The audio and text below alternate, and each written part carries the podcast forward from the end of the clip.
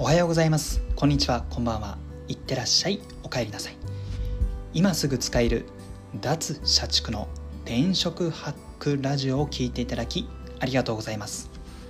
この番組はブラックな人材会社で求人広告を年間ひゃっぽん以上作ってきたライターが、失敗しない転職方法や転職で使える考え方など、転職や仕事に役立つメソッドをお伝えします。早速ですが、だいいっかいめの放送テーマは、会社の儲け方を知ると入社後のギャップをなくせるという話をしたいと思います。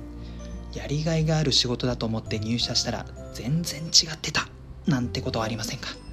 僕は新卒で入った会社でめっちゃありました。まあ当時すごく浅はかな理由で入ったっていうのも、まあ、あるんですけどもね、まあ、できればこうしたギャップなくしたいですよね。これをなくすコツが一つあるんです。それが会社の儲け方を知るということです。その会社は誰からどうやってお金をもらっているのかというのを事前に知っていると、応募する仕事の役割やミッションが分かります。そうするといい意味で仕事に過剰な期待を持たずに済むため、入社後のギャップも生まれにくくなるんですよね、まあ、例えば人材紹介会社の転職エージェントでイメージしましょうか。まあ、この仕事についてあなたはどんなイメージを持ってますか？仕事に寄り添ってその人にぴったりな仕事を紹介する仕事、あるいは仕事に就きたい人と人材に困っている会社をマッチングさせる仕事とかではないでしょうか。人の転機に携わる、まあ、やりがいのある仕事だろうって思う方がほとんどだと思います。ただこの仕事のビジネスモデルを知ると、決してそうとは言い切れないというのがわかるんですよね。なぜなら転職者と企業の両方と関わりを持つんですけども、えー、お金をもらっているのは転職エージェントは人手を求めている企業からなんですよね。転職エージェントは、まあ、企業に人を紹介して、まあ、実際に入社することになったら、その求職者の、まあ、年収のまあ大体 にじゅっパーセント から さんじゅっパーセント でしょうか、まあ、それを手数料としてもらうビジネスモデルなんですよ。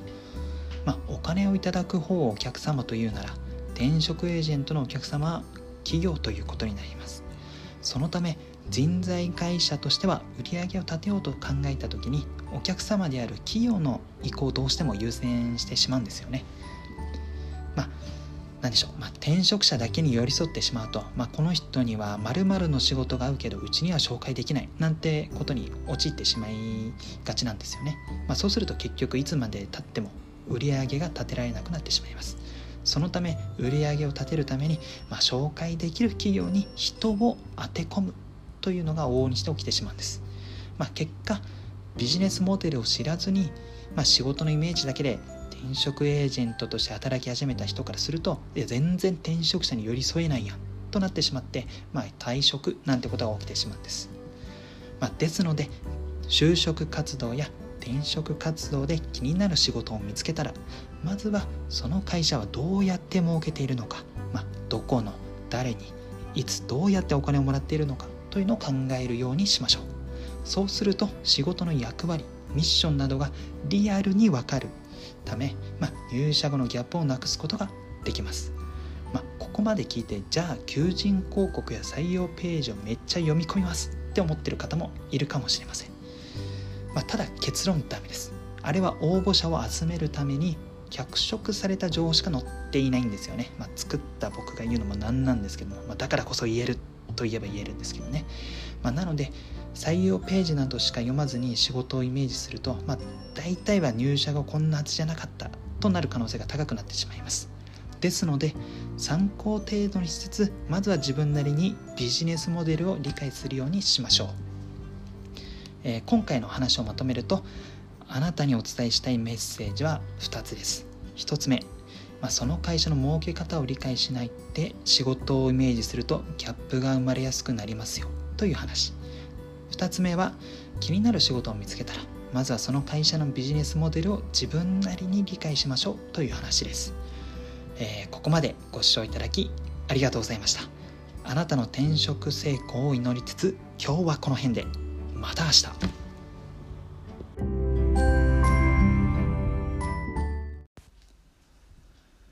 おはようございます。こんにちは。こんばんは。いってらっしゃい。お帰りなさい。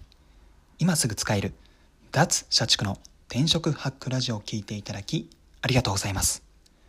この番組はブラックな人材会社で求人広告を年間ひゃっぽん以上作ってきたライターが失敗しない転職方法や転職で使える考え方など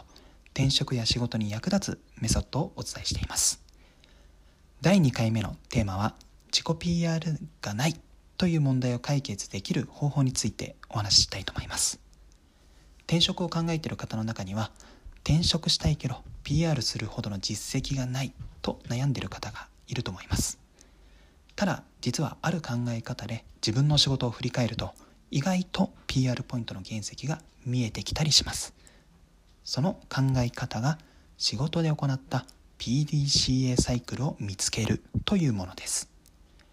ピーディーシーエー サイクルとはプラン、ドゥ、チェック、アクションの略。こう言うとなんか難しそうだと思うかもしれませんが、要は自分がこれまで仕事で工夫したことは何かを振り返ってみようということです。なぜこれが ピーアール の原石となり得るのか。それは企業は大前提課題を解決してくれる人を求めているからです。物事は計画通りにうまくいかないことの方が多いですよね。仕事も同じです。仕事を進めていく上で何かしら課題は出てきます。その時に課題を見つけられる、あるいはその課題に対して打ち手を考えてくれるという人を企業は求めているんです。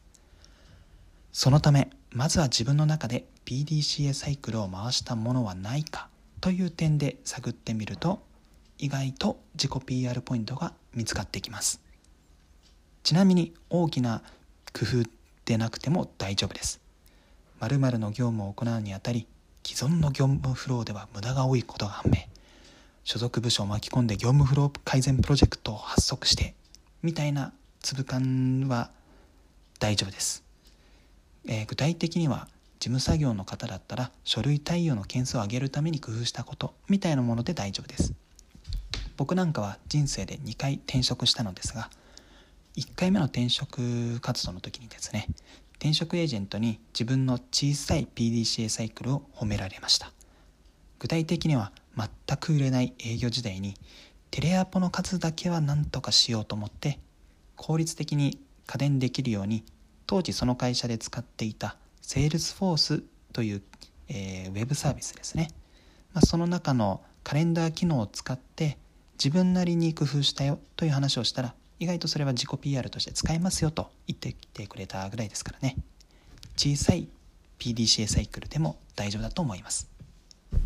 もちろん希望している職種によってはその ピーディーシーエー サイクルで見つけた自己 ピーアール がそのまま使えないということもあります。ですが自分には ピーアール ポイントがないよという方はまずはこの小さな ピーディーシーエー サイクルを探してみると良いと思います。えー、話をまとめましょう。あなたにお伝えしたいメッセージはたった一つ。自己 ピーアール がないという方はこれまでの仕事で工夫してきたポイントを探ると ピーアール ポイントの原石が見つけられますよという話です。ここまでご視聴いただきありがとうございました。